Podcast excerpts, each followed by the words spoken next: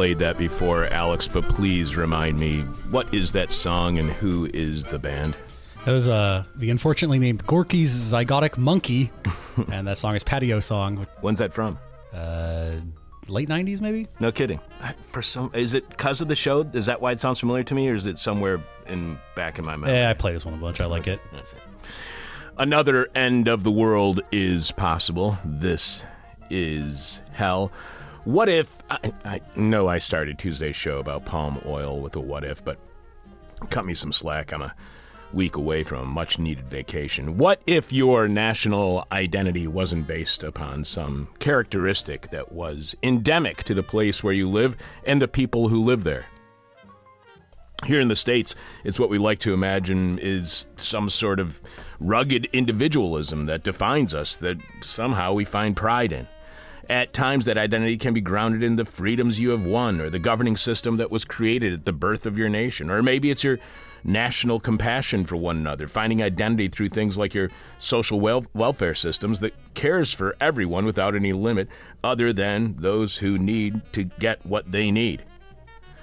National identity also can be based on some historic context where one can find pride in your countrymen's accomplishments. But what if you define who you are and what the nation you are part of means through violence? Violence targeted at the other, and other you so dehumanize that violence, often deadly violence, is not only normalized, but threats of violent, violence against, again, really deadly violence, are not only tolerated, but they're even celebrated. What happens when your national project is not as much pride for who you are, but disgust at who they are and the ensuing violence to keep them down? What if at the heart of your national identity is nothing but violence? In a few minutes, we will be discussing Israel's extreme and violent far right which actually celebrates violence against Palestinians,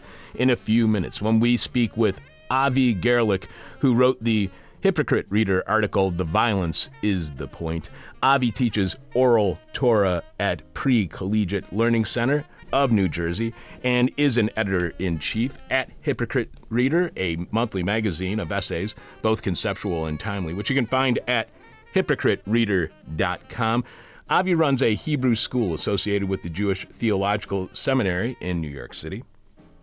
He's also an activist and active in the Northern Manhattan is Not for Sale, a an anti gentrification group focused on Washington Heights and Inwood.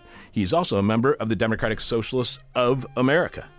Also, on today's show, we will share more of your stories about how you first discovered This Is Hell. We'll have the rest of your answers to this week's question from hell. We'll share with you what's happening on our Patreon podcast tomorrow, Friday at 10 a.m. Chicago time at patreon.com slash this is hell. And we'll tell you who's going to be on the show next week. Producing is Alexander Jerry. Alex, how's your week gone so far?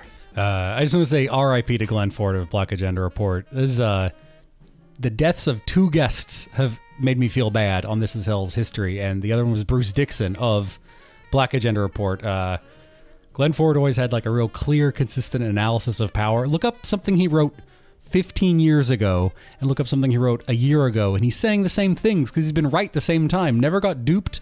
Uh, always had very clear principles. Uh, I'm real sad that he died. Uh, Margaret Kimberley and Danny Haiphong and all the folks at Black Agenda Report are keeping up great work. If you had to read one site I would just read Black Agenda Report. Uh, but yeah, I'm real sad about Glenn Ford. Uh, sorry to all his coworkers and his family. That's a big loss. Yeah, my week took a really sharp turn for the worse yesterday. Uh, there are very few guests who, when they pass away, I actually break down in tears, and Glenn was one of them. Uh, so yeah, I when I learned that uh, past This Is Hell guest, listener favorite, one of the people I most enjoyed speaking with on our show since he was on back in the late 20th century someone who I would regularly uh, introduce by commenting on the dulcet tone of his voice. Someone who, like his late great colleague, Bruce Dixon, supported and spread the word about This Is Hell more than any other organization. When nobody had heard of This Is Hell, co founder and executive editor of Black Agenda Report, Glenn Ford, did. We once asked Glenn for a uh, quote endorsing the show, and this is what he sent. This is Hell is the perfect radio environment for those who want to make sense of the world. The show is chock a block with intelligence, sincere commitment, and humor, a rare combination in a dumbed down media universe.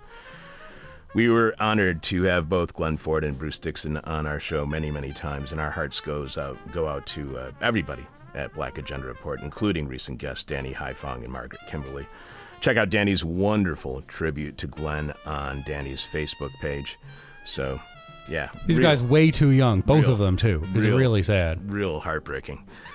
But hardly as important as that. Alex, please remind us what is this week's question from hell for our listening audience? This week's question from hell is: What are we going to be talking about on this show in the next 25 years on uh, 2046, our 50th anniversary in 2046? I don't know what we'll be talking about, but I bet it'll be somebody from Black Agenda Report who we'll be talking about it with. The person with our favorite answer to this week's question from hell wins your choice of whatever This Is Hell swag you want. You can check out all of our merchandise right now by going to thisishell.com, clicking on support, where you'll see all the ways you can contribute to completely listener supported This Is Hell. Without you, we got nothing. So thanks to all of you for your support. You can leave your answer to this week's question mail at our Facebook page. You can tweet it at us. You can email it to us. But we must have your answer by the end of today's show when we are announcing this week's winner.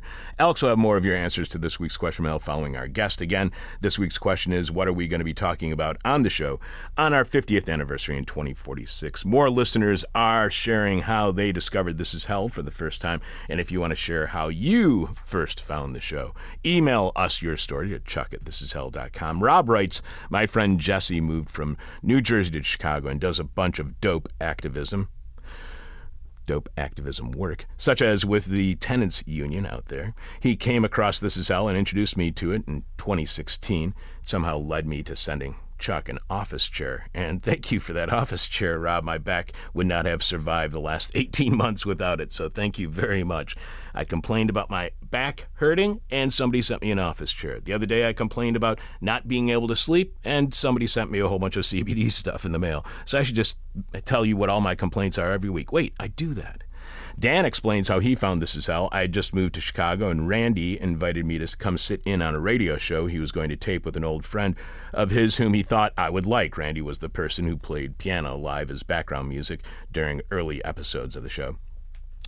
So uh, Dan continues, Randy encouraged me to bring my accordion along just in case. The guest was an anarchist bike shop owner, and I found the interview fascinating. I continued to sit in on tapings for months, uh, wailing on the accordion at inappropriate times and shooting the crap with the various guests that came by, then often hanging out with Chuck after the tapings and learning a lot about the history of the city of Chicago. Yes, when we began doing our show, we actually had both a piano player and an accordionist who would provide live musical accompaniment whenever we were not conducting interviews. And there's nothing quite like hearing news read while a piano and accordion are playing live. They really contribute to the serious tone of the news.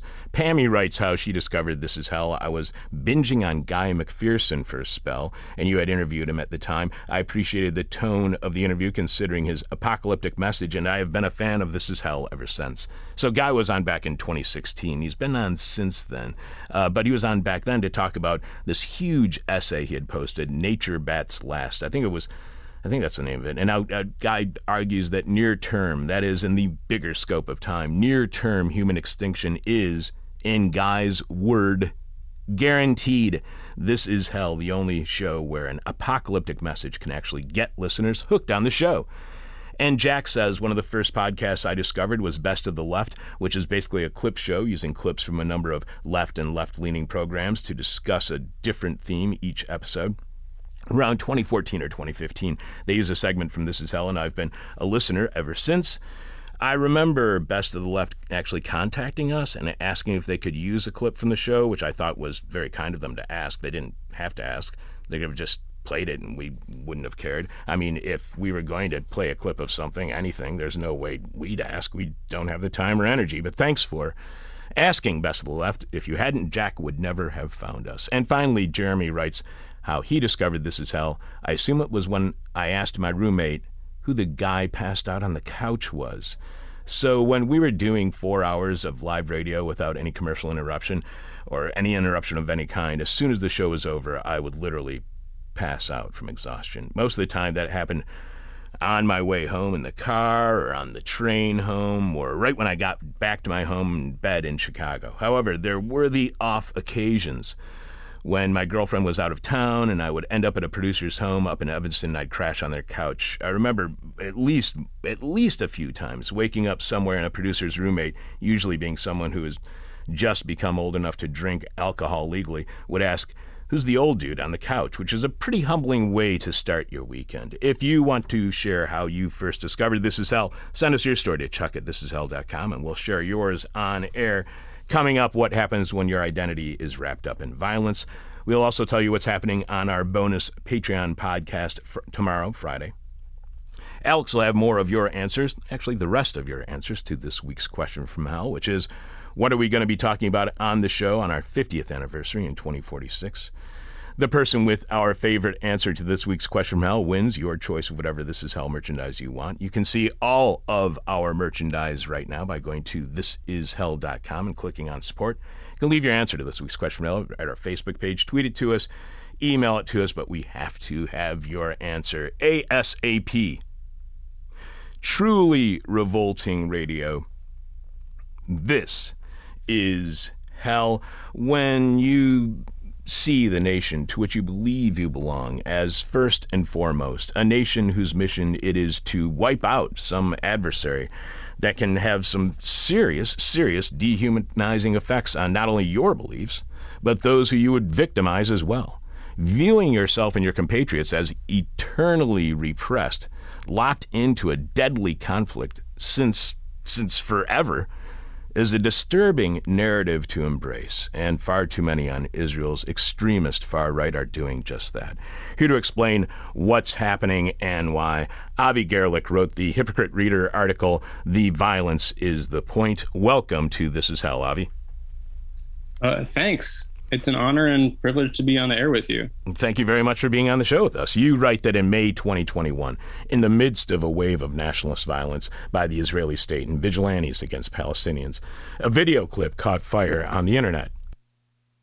In the background, flames leap near the Al Aqsa ma- Mosque, while in the foreground, throngs of male religious Israeli youths mosh and sing in delight, a grotesque juxtaposition of recognizably buoyant concert culture with an image of destruction at a holy site. The song that boomed from a crane rigged tower of speakers is an upbeat rock anthem by singer songwriter Dov Shurin, a self described rocker of salvation, who graced the cover of The Economist in 1994, holding an Uzi and a Torah.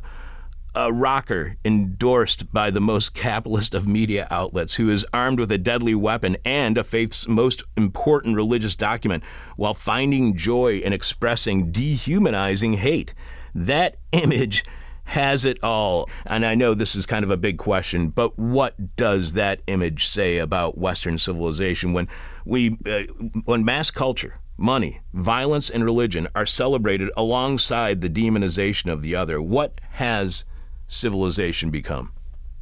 What has civilization become? Wow, great, great question, Chuck. um, well, I, I um, yeah, I, I put that uh, description of that uh, Economist cover uh, in the introduction to the piece because the the piece is essentially about this uncomfortable juxtaposition of scholarship and, and violence, um, holding an Israeli-made um, weapon in one hand uh, and the ageless Sefer Torah in the other, as Dov does. Um, it sort of creates this like, for me, uh, terrifying uh, image of the crossbreeding of, of scholarship um, and uh, vengeful violence, and um, it, it, kind of like as far as how it, where what is what does civilization come to? Yeah, like one of the like founding documents of Jewish civilization um, is here being like telescoped um, into this like much more recent Israeli cultural military product. Um, and uh, you've got this guy with this long beard um, saying like i represent what jewish civilization is all about um, and i have no problem opening fire on my enemies um, so it, you know we're kind of at this point um, in history where you know catastrophe after catastrophe has piled up and everything has, you know, from past and, and, and present has telescoped into a um, utterly terrifying future. Yeah, exactly. Uh, you then describe another disturbing image, writing observers of Israeli far right youth culture might have experienced a sense of deja vu, as in December 2015, a video of boys dancing to the same song had inspired a wave of shock and unease. At the wedding of a prominent settler family, celebrants danced to the Shurin song while toting Molotov cocktails and IDF issued guns and knives. One boy stabbed a picture of a Palestinian toddler recently killed in a firebomb attack by settler terrorists who were personal friends with many guests at the wedding. The short clip provided undeniable evidence, not just of genocidal terrorist violence by settlers, terrorists in the sense that they committed political violence unsanctioned by the state, but also of an endemic culture that condones, celebrates, and even sanctifies it. Does this constant state of occupying others' land and the continuing process of taking that land from others who have lived and built on it, for that ongoing process to continue, do you think it must be celebrated? If it was not, could it continue? Is celebrating necessary for an occupation's sustainability? Does settler colonialism have to be made into something fun to hide its brutality and allow its continuation? That's a good question, and it kind of brings us to the um, to the complicated relationship between um, these settlers who are kind of at the um, forefront, the vanguard um, of Israel's settlement project, the relationship between them and just kind of the more mainstream um, elements. You know, what would it look like if we didn't have these guys um, and we just had, you know, the um, uh, the kind of urban planning um, projects that the Netanyahu government uh, is engaged in. You know, that uh, offers. But you've also got people who are living in settlements who are just there because uh, that's where the cheaper housing is right? Um, and those people aren't jumping up and down, um, right? They're, they're, just kind of complicit uh, pawns in uh, a larger project, but they're going about their lives and commuting, you know, back over the green line every day.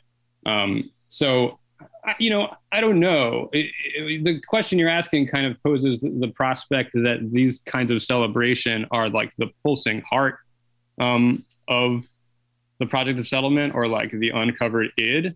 Um, you know and that, that might that might be true. Um, but uh, um, there are also all of these i don't know there are all of these flavors of settlement activity and uh, it's tempting to say it's all kind of being pulled into this abyss. Um, but i i don't you know can't say that with confidence and it's important. That's a really good point that you make. It's important to distinguish the people who are doing the celebrating from the people who are the settlers. Are the people who are doing the celebrating very often not the settlers? And what does that reveal about the people who are celebrating? That they are not the settlers, yet they're the ones who celebrate the settlement the most. Yeah, well, I think the ones who really are celebrating the most are settlers. Uh, uh, um, though there are, um, you know, supporters uh, on the other side of the green line, as well as in the U.S. Um, uh, the really like the people at that wedding have been immersed in this culture um, since their their birth, and you know, and I just want to say, uh, I was a teenager in 2005 when um, the uh, government of Israel enforced uh, the withdrawal from the settlements in Gaza. Um, and that sparked a whole wave of um, anti-government feeling um, in what is now a new generation. I mean, if you were born in 2005, the year that you know your family got dragged out of you know your your settlement house in Gaza, right now you're turning 16. Um, so these are the kids who are who are moshing um, at the Western Wall. Um, they have this kind of really interesting, if terrifying, oppositional attitude um, to the state, um, which you know it's worth exploring because they they, they hate you know, another example of of uh, of this kind of scene, um, which I uncovered in some research, is back in 2010. Um, there were a couple of arrests at a Purim celebration um, in, in Hebron, um, where uh, teenagers had T-shirts like Ariel Sharon is a traitor and will soon die, or we got Rabin, Rabin who was uh, assassinated in 1995. Um, you know, they're they're at this. Um, they're immersed in this culture. They're out there. They they see it as their whole life, um, and they are um, they're prepared to kind of take this oppositional attitude and use it to goad the state into legitimizing them. If that makes sense. Is this kind of celebrating deadly violence only done by a small minority? And how much influence does this small minority have? Because it does not take a majority to cause real change. That's right. That's right. And I think it is absolutely a small minority um, that is um, that is engaged in this. And, and I and I'm you know I'm too far removed from you know I've never lived in Israel or, or uh, Israel Palestine. I'm too far removed from it to say you know how much uh, tacit um, acceptance or approval they have. But I know that it, it, only takes that small minority to make change, like you said, um, and um, previous prime ministers like Sharon and Netanyahu um, have been adept at using um, this kind of um, pressure from the far right, far far right, to uh, to move forward on their uh, right wing agenda. You point out that Dov Shurin's ghastly anthem draws its lyrics from a scriptural source. Recall me, pray, and strengthen me just this time, O God, that I may avenge myself in one act of vengeance from the Philistines to my uh, for my two eyes. A prayer spoken by the super strong Israelite hero Samson. Weakened, captured, and blinded by the, his Philistine oppressors, Samson is paraded around for their enjoyment at a large party full of noble men and women. Leaning on two pillars for strength, he calls out to God and summons his old powers, breaking at the pillars and collapsing the whole pavilion onto himself and 3,000 revelers, killing more in his death than he had in his life. The song makes one and only one fan pleasing update to the scripture the replacement of Philistines with Palestinians. And you point out that it seems evident why Samson's prayer might serve as a nationalistic Jewish ballad. It's a call to God for vengeance and victory over an enemy people. But why do Israeli settlers sing a song about overcoming an oppressor nation even when they enjoy a position of dominance? So is this, in a sense, uh, settler colonial uh, den- de- denialism? Is the story sung this way in order to promote a narrative that, in fact, there is no oppressive colonialism going on, that Palestinians are not expressing or experiencing any uh, oppression? Huh. Um, yeah, yeah. I mean, I, I, think at the core of the um, of the ideology here um, is this kind of trans historical attitude about the Goyim. Um, and um,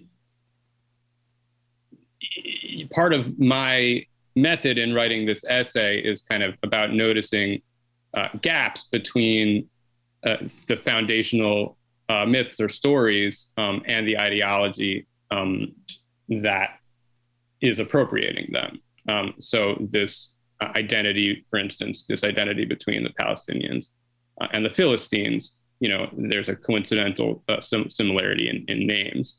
But the Philistines, who were they? I mean, were they just like random goyim who might as well have been, you know, the Amorites or the Amalekites?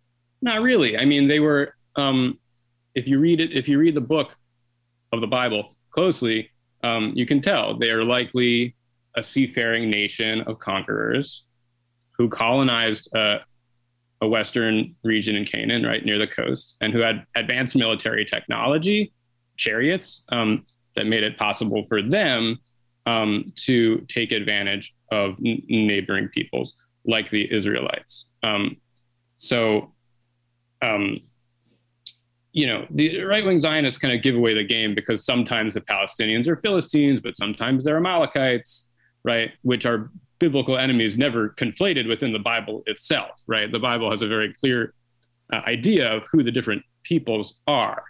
Um, but for um, but for right wing kind of funda- Jewish fundamentalists um, or Zionist fundamentalists, I should say, um, and, you know, you can you can slot in any enemy people for the other, so that basically the Palestinians are responsible for the Holocaust, or might as well be. So you also point out that to understand the resonance of the Shurin song more fully, we need to return to Samson's story and to the story of Shurin's intellectual godfather, the infamous rabbi and provocateur Meir Kahane. Is this a retelling or uh, maybe even a mistelling of the Torah, or was Meir Kahane's simply a different reading and interpretation of the Torah and the story of Samson? Is is this a purposeful misreading, or is this just somebody else's interpretation? Yeah, good question. Uh, right. I mean, Kahana was really fond of saying, you know, you're going to call me an extremist, but um, this is just Torah Judaism. This is just the halacha, right? The Jewish law um, applied in a plain way. And I talk about in the essay how part of the allure of Kahana's ideology is his appeals to common sense.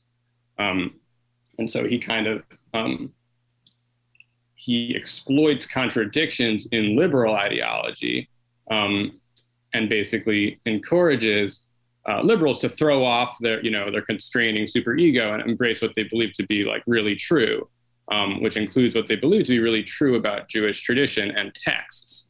Um, so, uh, yeah, so it, that's his his take is kind of like just read this and see what it says. Like open the book of Deuteronomy. It says drive out the idolatrous nations from the land of Canaan.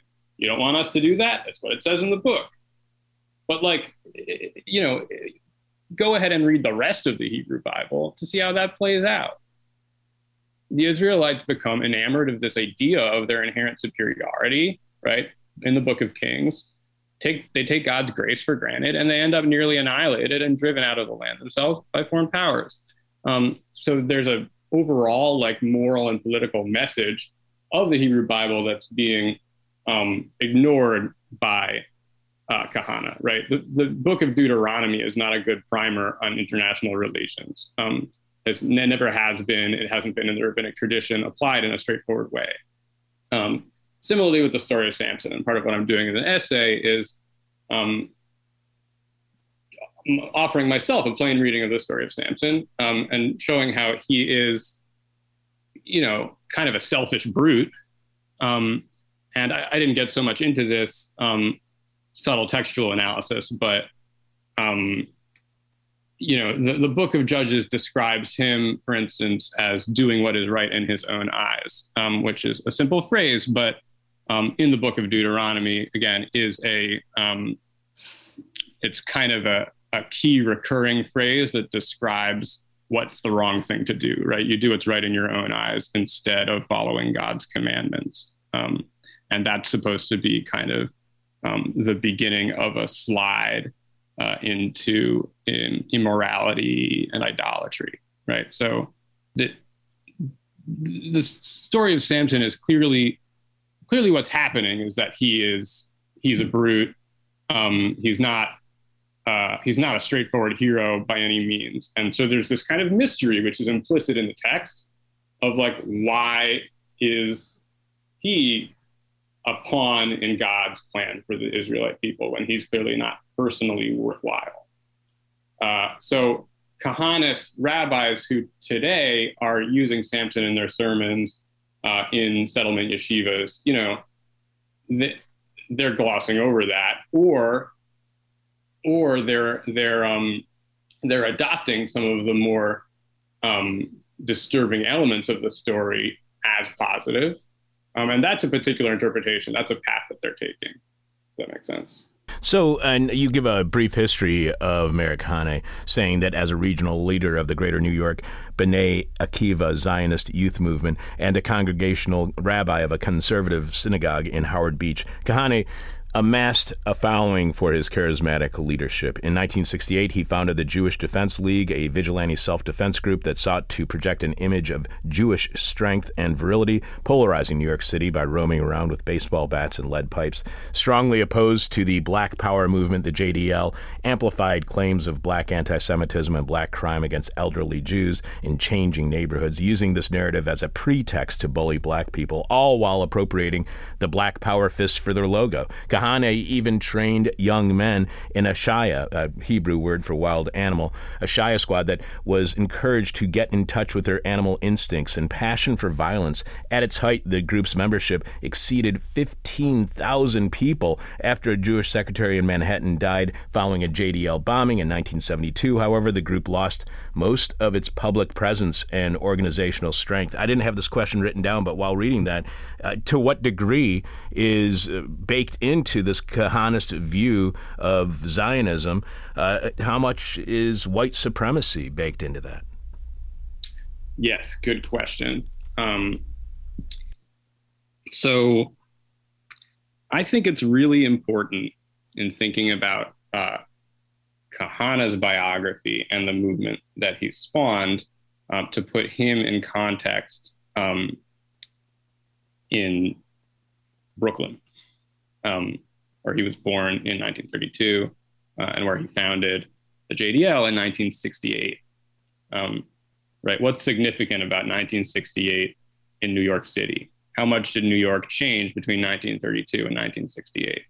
Um, right. The, the the thing is, is that you know you've got this rise of a militant Black Power movement, um, and specifically how that played out in Brooklyn um, was this cataclysmic um, political struggle of the uh, Ocean Hill, Brownsville uh, teachers strike and the community control movement there. Um, right, basically the um, unionized uh, teachers, mostly Jewish, went on strike. Um, I believe because of an attempt to um, to fire one of them uh, in a um, mostly black school in Brooklyn, um, and then the the black community sort of lashed out um, against the uh, white, again, mostly Jewish teachers, um, and said, we want community control. And it was this whole ugly fight, um, which revealed kind of the contradictions of the, of the mainstream narrative of New York liberalism and cosmopolitanism,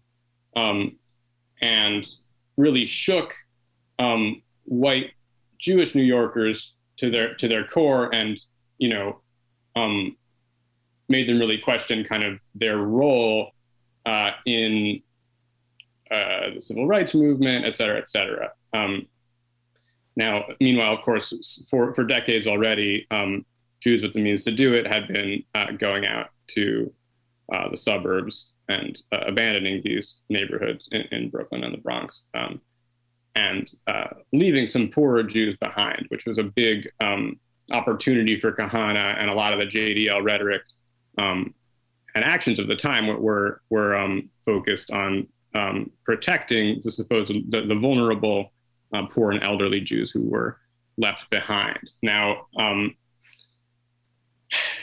um, um, despite what you might think um, with Kahana's rhetoric about Jews versus Goyim, uh, in Brooklyn with the JDL, they were mostly uh, concerned with the anti-Semitism of Black people. Um, not elite white anti-Semitism, not kind of ethnic uh, feuds between Jews and the Italians and the Irish. Um, he actually had some close alliances with Italian mobsters. Um, so it's a there's a disjunction there or a contradiction, right? Um, he has no problem, apparently, that I can find with the the white Gentiles of Brooklyn. Uh, it's all about attacking um, the increasingly um, militant and uh, class conscious um, Black Power movement. Um, so, yeah, I, I, would say white supremacy is underlying that. Uh, and then he's kind of importing Brooklyn white supremacy um, to the Israeli milieu later in his career. So, without Kahana, do you think that there would be this extremist far right violence that we're seeing by some in Israel today? Well, you know, it, it's sort of a, a foolish uh, proposal to say everything comes down to one guy. Right, right. Uh, and you, you know, I, I think um, when you know, as a writer, when I'm when I'm putting forward this this kind of thesis that uses uh, a figure like a charismatic figure like Kahana uh, as the um, kind of case study, like yeah, I'm always trying to to draw stuff back to him. Um, you know, look at uh, Baruch Goldstein, um, who your listeners may know of. Uh, he um, massacred dozens of uh, worshippers at a mosque in Hebron in 1994. Um, so to, to, this day, um, I think the deadliest uh, act of vigilante uh, terrorist violence uh, um, by a by a, a far right um, extremist in Israel. Um, he, you know, he was one of the founding members of the JDL, um, which, by the way, means that he joined it as a 12 year old since he was born in 1956. Um, so you can trace a lot of um, the the major um, the kind of foundational events um, of uh, extremist far right Zionism to Kahana. Um, but you know, um, he's he's part of the world that he lives in, um, and he's not the only he's not the only guy to show up um, making Aliyah from Brooklyn, um, having seen what he saw. Um, he's just, you know, he's kind of a charismatic uh, uh, figure that rallies these ideas around him. And you write that Kahana had already been convicted in federal court for conspiracy to manufacture explosives and move to Israel while out on probation. There, he began laying the groundwork for Kach, a uh, political party that would excoriate mainstream parties for tolerating Arab presence in Israel and predict that Arab demographic strength would destroy the Jewish state. Why is there so much violent fear around being demographically outnumbered by those who are not Jewish in Israel? Do Jewish people in Israel fear that if the Palestinians outnumber them, there will be a Holocaust? And should they? Uh, good, yeah, good question. That's that's that's exactly what what they're thinking. Um, now, Kahana is always pushing this idea that there's going to be another Holocaust. Uh, he did it in the United States, even though that makes no sense. Um, uh, and you know, and obviously Jews are a demographic minority in the United States, um, and uh, as a whole have done pretty well for themselves. Um, but yeah, he he is um, obsessed with this idea that the um, only way to protect Jews from another Holocaust, this time at the hands of Arabs, is to maintain uh, a demographic majority in a um, in an ethno state. Now, he, this is not unique to him. I mean, the, um, there's a lot, a lot of um, Zionists throughout history who who thought this was the um, only way to maintain safety. Um, I think, I mean, you know, go back to the Dreyfus affair um, and and Herzl. Um, he, he was sitting around in, in you know um, in the assimilated um, Jewish context and, and saw uh, Dreyfus defamed um, as a Jew by the French um, and, and, thought the only way forward um, here is a, a, Jewish state um, of our own. now, I want to say about this line of thinking um, which Kahana promoted, um, that he kind of how do I say this? He he projects um, his own style of uh, ethnic supremacy onto the world uh, and sees it as only natural um, that any people that that maintains a demographic majority within a country will oppress minorities and treat them as aliens. Um, I want to quote uh, Jackie Mason, um, the uh, Jewish kind of Borscht Belt comedian who died this week. Um, he was a supporter of Meir Kahana, um, and he told the um, reporter uh, and author Robert Friedman, um, when asked about his support for Kahana, He said, um, democratic principles shouldn't apply to Israel like they do in America. If Arabs multiply to such an extent where they become as numerous as Israeli Jews, they can vote out the Jews and end the Jewish state. Jews would become aliens in their own country. And that's the problem. And that's why Meir Kahane is right. You are stupid. And so are people like yourself who say how terrible we are to the Arabs. Um, okay, so he was a bad guy. And just since he died recently, I wanted to denigrate his name.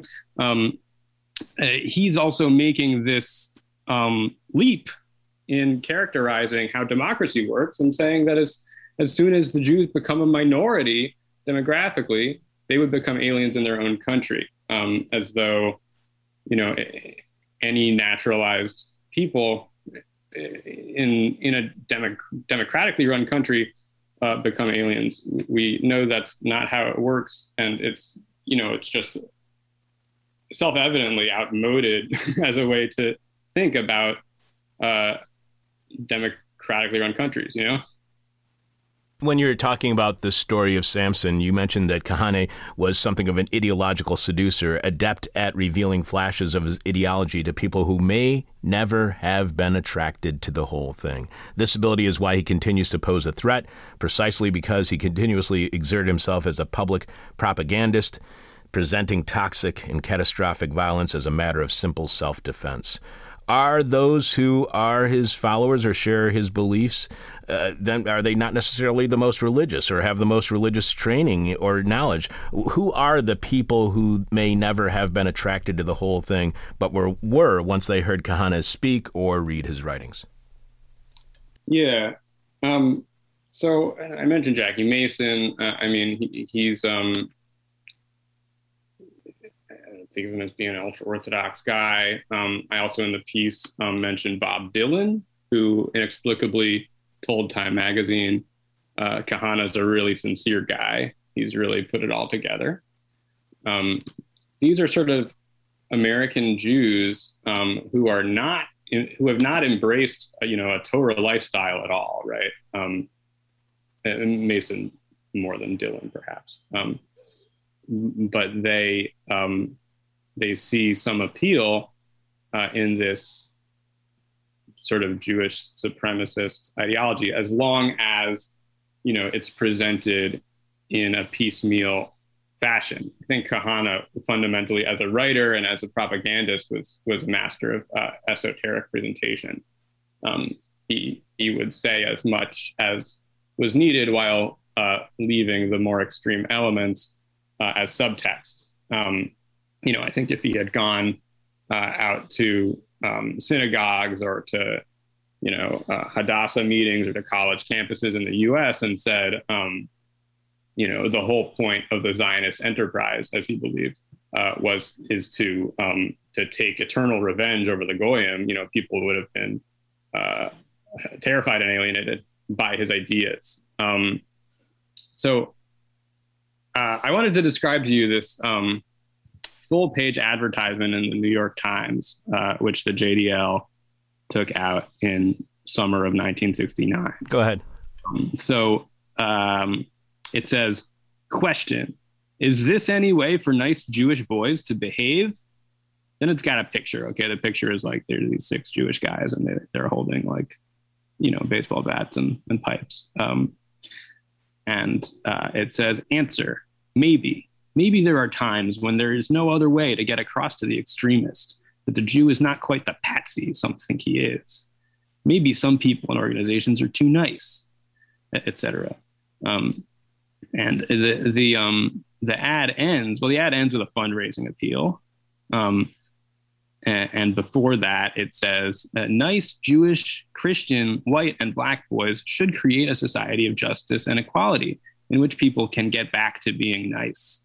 So the message of the ad is we have to be tough guys um, in order to assert our rights. Um, and we should work towards justice and equality to get back to being nice. Now, he, he was not, the JDL was not creating an interfaith, multiracial, uh, you know, uh, effort to, you know, towards justice and equality. They just said that at the end so that people would feel good about it and donate to them. Uh, and that worked. Um, the journalist I mentioned before, Robert Friedman, did a great job tracing how um, substantial donations from affluent American Jews provided the basis for Kahana's activities. Um, so, you know, they, I would say on one hand, I'd say they're duped, but on the other hand, I'd say Kahana is really playing on uh, contradictions within the liberal um, Jewish American psyche and, and kind of, uh, you know, kind of getting getting people to put some money towards um, this vision of the uh, the tough masculine Jew who's going to defend the weak. And you were mentioning earlier about this Kahanist view of democracy, about how the, all it is is when the winners take office, they repress the losers. You write that Kahana was an expert at pulling at the dark edges of the American Jewish psyche, which in those days was still overwhelmingly liberal and democratic. Uncomfortable Truths for Comfortable Jews, he sneered in one of his book titles, boldly suggesting that if his audience were not so confused by affluence, they would already know what he had come to teach genocidal violence is plain spoken common sense. Fear mongering, while claiming to, and many believing you are standing up for the little guy, as Kahana said, while wrapping yourself in the Torah, which d- attracts those who usually are not religious and know as little about the religion as you do. I hate to say this, but this sounds very, very Trumpian and very Fox News. It's very what the, where the Republican Party is today. Is Meir Kahana the blueprint for someone uh, like another New Yorker, former President Donald Trump, or is Kahana? not as much a pioneer as he is one in a long line of using religion to dehumanize others while claiming to be doing it for the little guy. Yeah, um, I think that's it. That would be an interesting uh, line of research um, to um, to trace uh, kind of tropes that Kahana is using that that are that have something in common with, I guess, like evangelical fundamentalism uh, of you know the Christian stripe in the U.S. Um, haven't done that, um, and you know Trump obviously doesn't have a, a, a direct line um, of there's no direct lineage right between the, the fundamentalists and Trump. Um, right, Trump is a is a gaudy capitalist. He, he doesn't yeah, he doesn't know the first thing about religion and doesn't talk about it that much. Um, so um, you know, I, I don't know uh, I don't know about that, and I think you know the, the thing that's appealing. Um, where Kahana gets his power is from the um, specific status of Jews you know, who are a minority in the world um, and who did suffer catastrophic loss in the middle of the century. Um, that's sort of it's hard to generalize from that. Um, Kahana uses the specter of the Holocaust really adeptly, uh, as uh, we've mentioned, I think, and um, he also um, had this whole kind of bit of like righteous castigation of the liberal Jewish establishment. Um, in insofar as they kind of sat on their hands praising FDR while FDR did nothing to stop the Holocaust. Um, you know, uh, which is, I think, a really attractive, like compelling point um, about the liberal Jewish establishment and about he, he he kind of then leveraged that t- to this uh, vision of a, a um, pugilistic um, uh, Jewish type. Um, now, so I, I, think that that sort of thing is is particular to uh, to him. Um, but there is definitely there are common themes uh, between his movement and Trumpism uh, insofar as it's kind of um, uh, a project of revenge against the uh, contradictions and excesses of liberalism. And you point out that such credulous figures as Reuben Mattus, the founder of Haagen Dazs, forked over big bucks while Bob Dylan mused to Time magazine that Kahana is a really sincere guy. He's really put it all together. And you write that Kahana raised money in the U.S. for educational purposes while funneling donations into building the infrastructure for a terrorist political party in Israel. While the Haagen Dazs guy might have loved the pleasantly chauvinistic pride in Jewishness Kahana peddled in Connecticut, Kahana's core followers were buying into a catastrophic worldview of eternal strife and violence between Jew and Arab. Kahana's core followers were buying into a catastrophic worldview of eternal strife and violence between Jew and Arab. How self perpetuating is that belief? Is a cause of strife between Arab and Jew Kahana's legacy of teaching that Arabs and Jews were engaged in eternal strife and violence? Um, yeah. First of all, I, I want to say I, I, find it. Um, I'm tickled by the fact that in the week after um, I published this piece, um, there was a, an explosion of um, discourse around ice cream companies and Israel. Um, you know, Ben and Jerry's made waves by uh, attempting to pull out of um, selling in the occupied territories. Um, Haagen Dazs became the kind of um, uh, the the alternative for um, right wing Jews in the U.S. who want to um, uh, withdraw their support for Ben and Jerry's. Um, many of them don't know that the Haagen Dazs founder was actually really right wing so it's kind of fitting. Uh, anyway, the um, the I described kind of later in the piece. I mean, you know, somebody might might be reading or listening along to this and, and thinking kind of skeptically, like, what's so special about Kahana? Um, you know, there's obviously a lot of conflict um, between Jews, Jews and Arabs, um, and uh, there are a lot of Zionists who um, don't see Arabs as being uh, a legitimate part of um, the, the, state of Israel. Um, so I, I, just want to put a fine point on this, and uh, sorry if we're going to get to this later, but um, Kahana's whole thing is that the very per- the very founding purpose of um, the state of Israel is to enact vengeance um, against the the Arabs, the Palestinians in particular, though he you know he thinks that's fake, a fake identity, um, uh, for the humiliation um, that the Jewish people have suffered for, for generations. Um, so for him, it is it's eternal because um, if the um, you know if the Arabs ever actually um, did you know uh, emigrate en masse from uh, the area and leave the Jews their Jewish state, um, you know, his ideology would be kind of um, empty at that point. And you uh, write how uh, Khan uh, delighted in pointing out the contradictions and delusions of liberal Zionism when it came to the Arab problem. That is, that liberal Zionists can't stomach admitting to themselves that they simply wish the Arabs would go away on their own. And you then quote Kahana writing, The soothing legend of our good Arabs who are equal and free and who appreciate and love Israel is fed along with liver, chicken, and stuffed derma to the Hadassah's portly and younger suburban matrons. How important is that sexist machismo to Kahana's violent views pop- popularity? Is it is it an excuse for the excitement of hooliganism uh, that morphs into street violence and even terrorism? How how important is that sexist machismo to Kahana's thinking? Um, really important, man. Yeah, that's a big part of it. Um, and um, you know, uh, reading that kind of thing, my, my eyebrows sh- shoot up to see um, his kind of sneering description of the the matrons of Hadassah.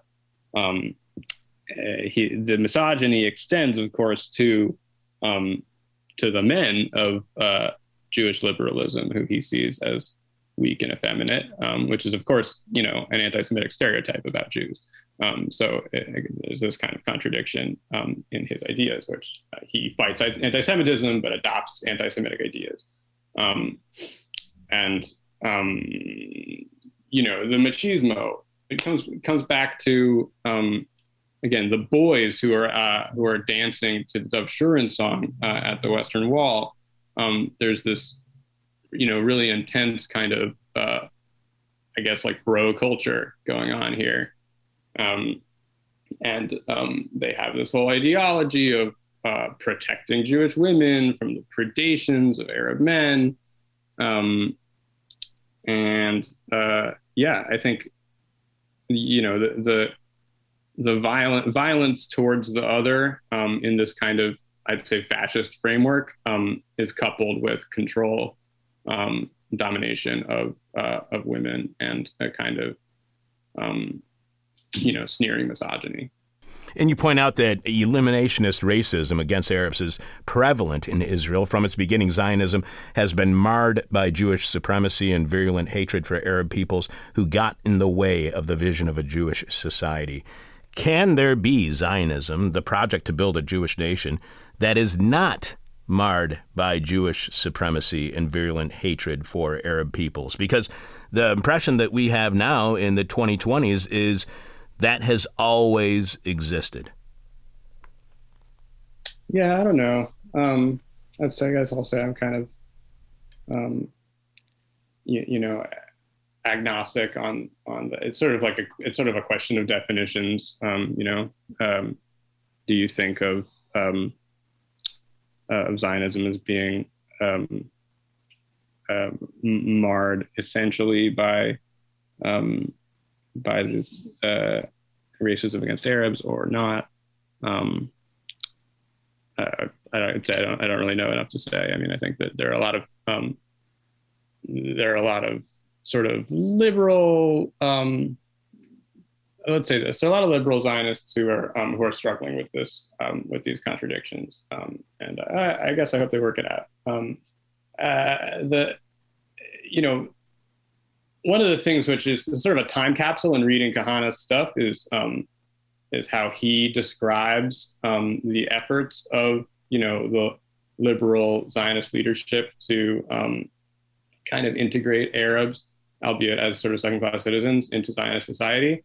Um, you know, and at the time of his writing, the Labor Party was still pretty pretty much dominant um, in Israel. Um, now they've basically been decimated, um, and um, far right projects um, of Zionism are much more ascendant. So I think um, you know the, the the, project of, of liberal Zionism is is kind of on the retreat. Um, but I, you know, I, I can't speak to its essence or anything like that. So, how many of uh, Israel's problems, you, you, point this out in your writing as well, but how many of Israel's problems and challenges, both internally and externally, are the result of its claim to be a secular state while having a demo, uh, you know, being a democratic secular state, while having a kind of theocratic identity, if you will? Are these two forces always at odds within Israel? Um, I think it's a real uh, struggle. And um, I think Israel has made some um, really difficult wrong turns when it comes to um, the definition of the state as such and its relationship to Jewish identity. Um, you know, um, to, to, to the point where, yeah, I mean, Kahana, it was very, it, it was one of, one of Kahana's big things was to say, um, this is a, you know, the idea of a Jewish democracy is a contradiction in terms. Um, and he was um, extreme for saying that at the time. I think it's become a um, much more popular view uh, in the 21st century. And one thing you pointed out, you touched on this a little bit earlier, but I wanted to make sure that people understood this point. Is uh, you know it would seem like Kahana what he what he was pointing toward is that he wanted to see a genocide, that he wanted to see the end of the Palestinian people and what he believed was historic Israel. But you also point out that it's important to have the Palestinians still be around in Kahana's thinking. Why is it important for Palestinians to still exist despite broadcasting this view of genocide. Yeah. Um, and so it's kind of a contradiction for him. And, you know, because um, you can't really have an eternal, I don't know, maybe you can, but he's got this kind of eternal genocide. He wants to drive out the Palestinians, but he wants to always be doing it. And um, this is because now there's this great uh, article um, published in the year after his death, 1991, by Ehud Sprinzak, um, which uh, analyzes some um, writings which were just originally just circulated amongst Kahana's followers. Um, and in, in those writings, he talks about um, this fundamental um, question of religious Zionism, right? Religious Zionism was not a popular ideology um, really before 1967. Zionism was predominantly secular and, and um, you know, Haredim and other ultra Orthodox Jews rejected Zionism um, as a usurpation of Jewish identity, as a taint of the Holy Land, right? Um, because they hated secularism. Okay, so they thought secular nationalism was bad.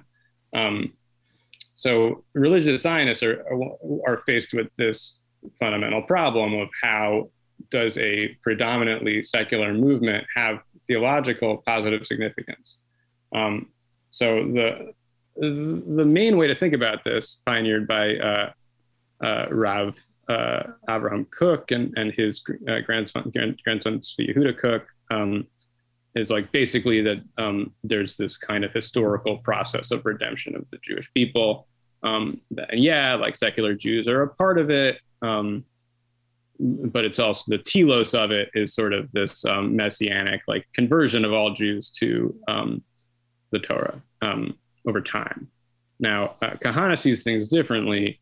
Um, he sees the whole thing as basically the state of Israel, like Samson in the book of Judges, is kind of an unwitting pawn of God's uh, plan.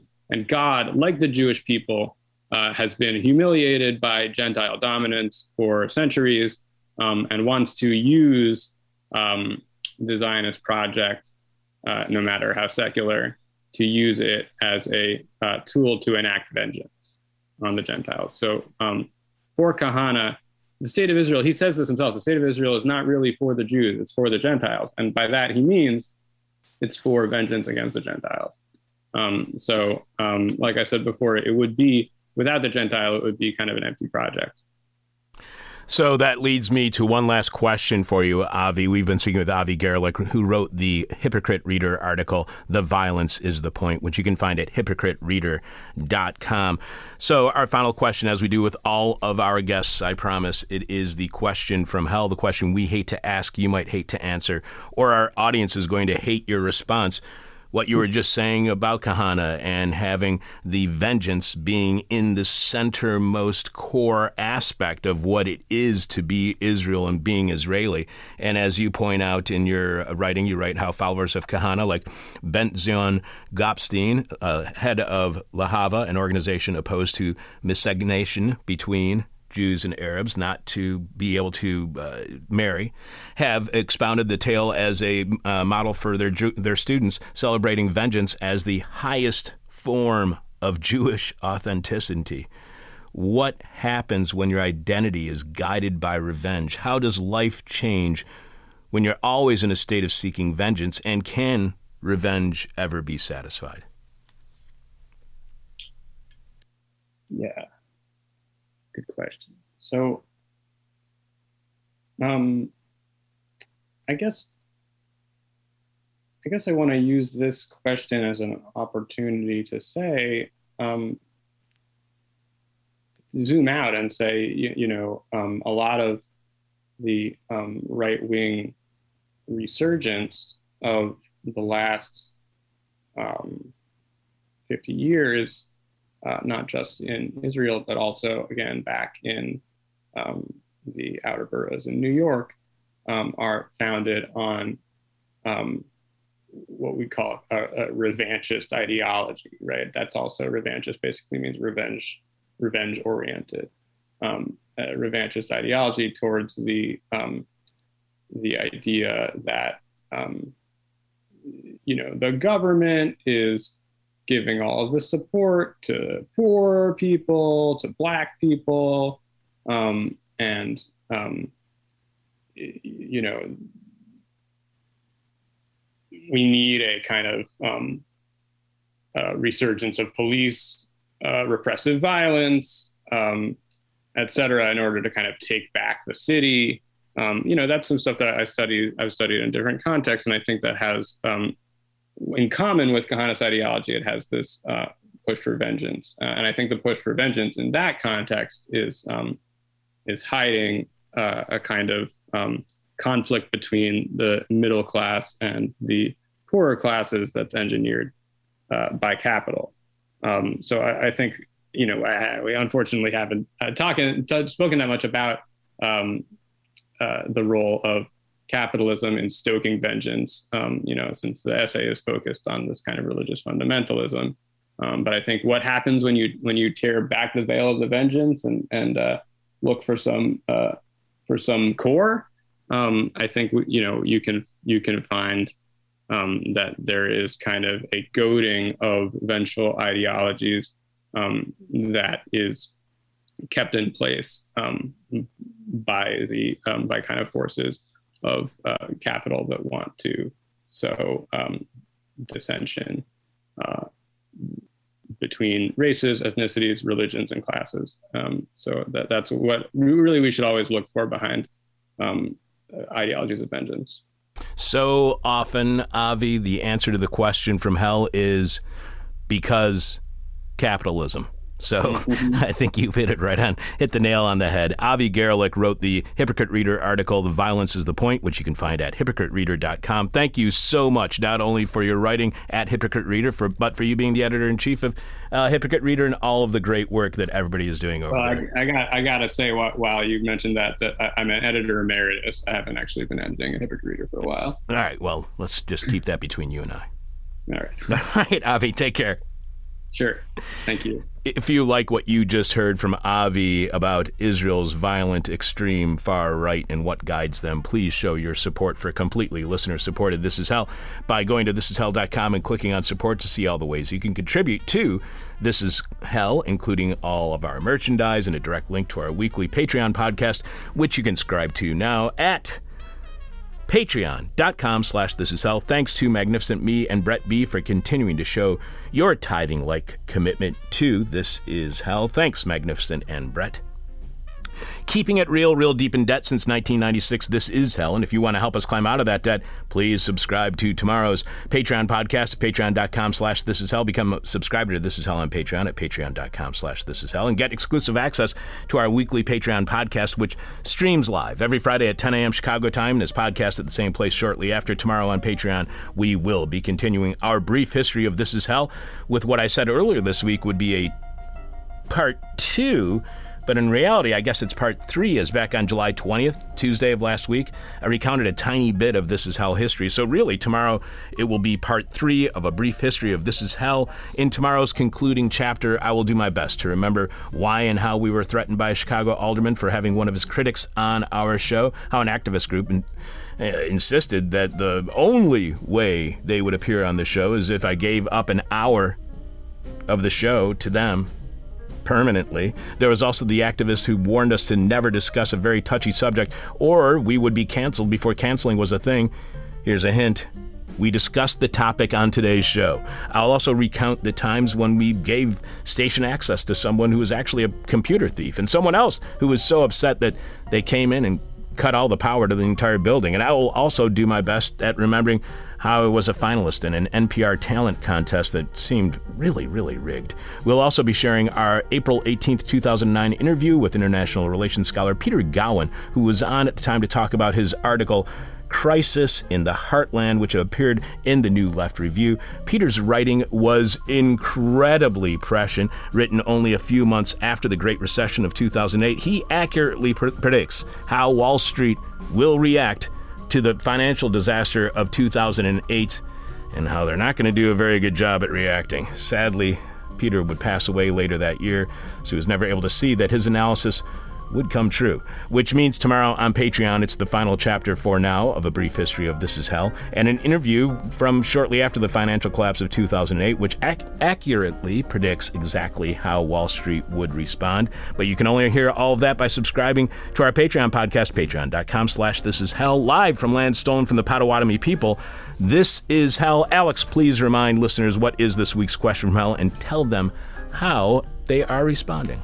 What are we going to be talking about on this show on our 50th anniversary in the year 2046? Old pals, are we getting too cozy with Hypocrite Reader? Mm, I don't know. Okay, because uh, now it's a question from Hell response. They said the demon on my butt has been mis- has metastasized. okay. The demon on my butt has metastasized. What are we going to be talking about on this show on our 50th anniversary in the year 2046? EatFart69 says how money from the Bayer Monsanto Pharmaceutical and Robotics Corporation financed Luke Bryant bought 3000's Tata Topsoil tour. I have absolutely no idea what half of those things mean.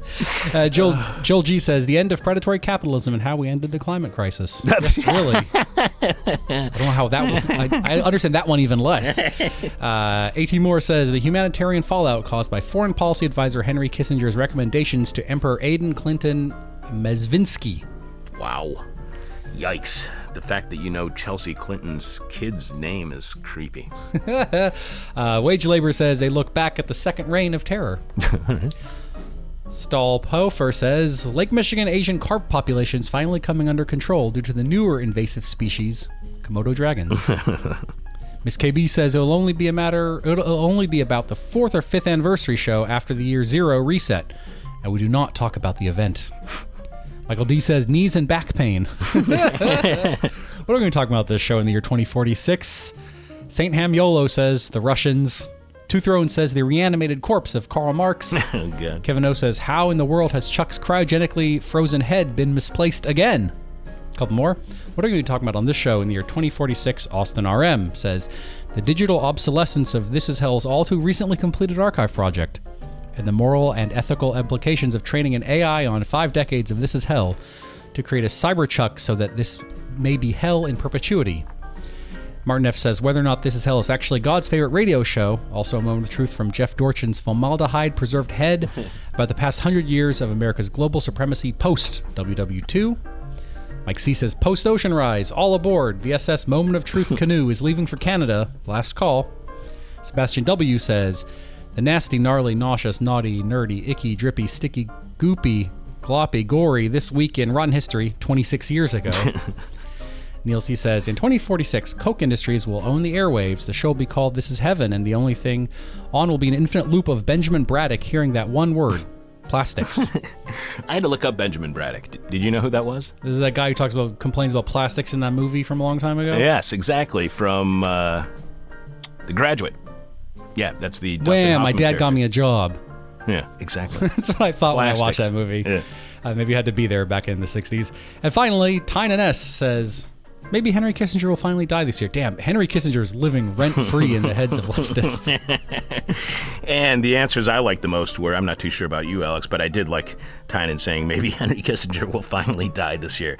Good lord, that guy has got to go. And then everybody who he has had any influence on, then they need to go too. And then whoever they influence do too. Uh, Martin saying whether or not This Is Hell is actually God's favorite radio show. Also, a moment of truth from Jeff Dorchin's Formaldehyde Preserved had about the uh, past 100 years of America's global supremacy post World War II. I did like Justin saying today in hell, ocean fires on the eastern seaboard continue to rise as President Grimes and First Gentleman Elon Musk address the nation from the moon bunker. Scientists are still baffled by the kamikaze bird phenomenon plaguing the nation's personal jet commuters.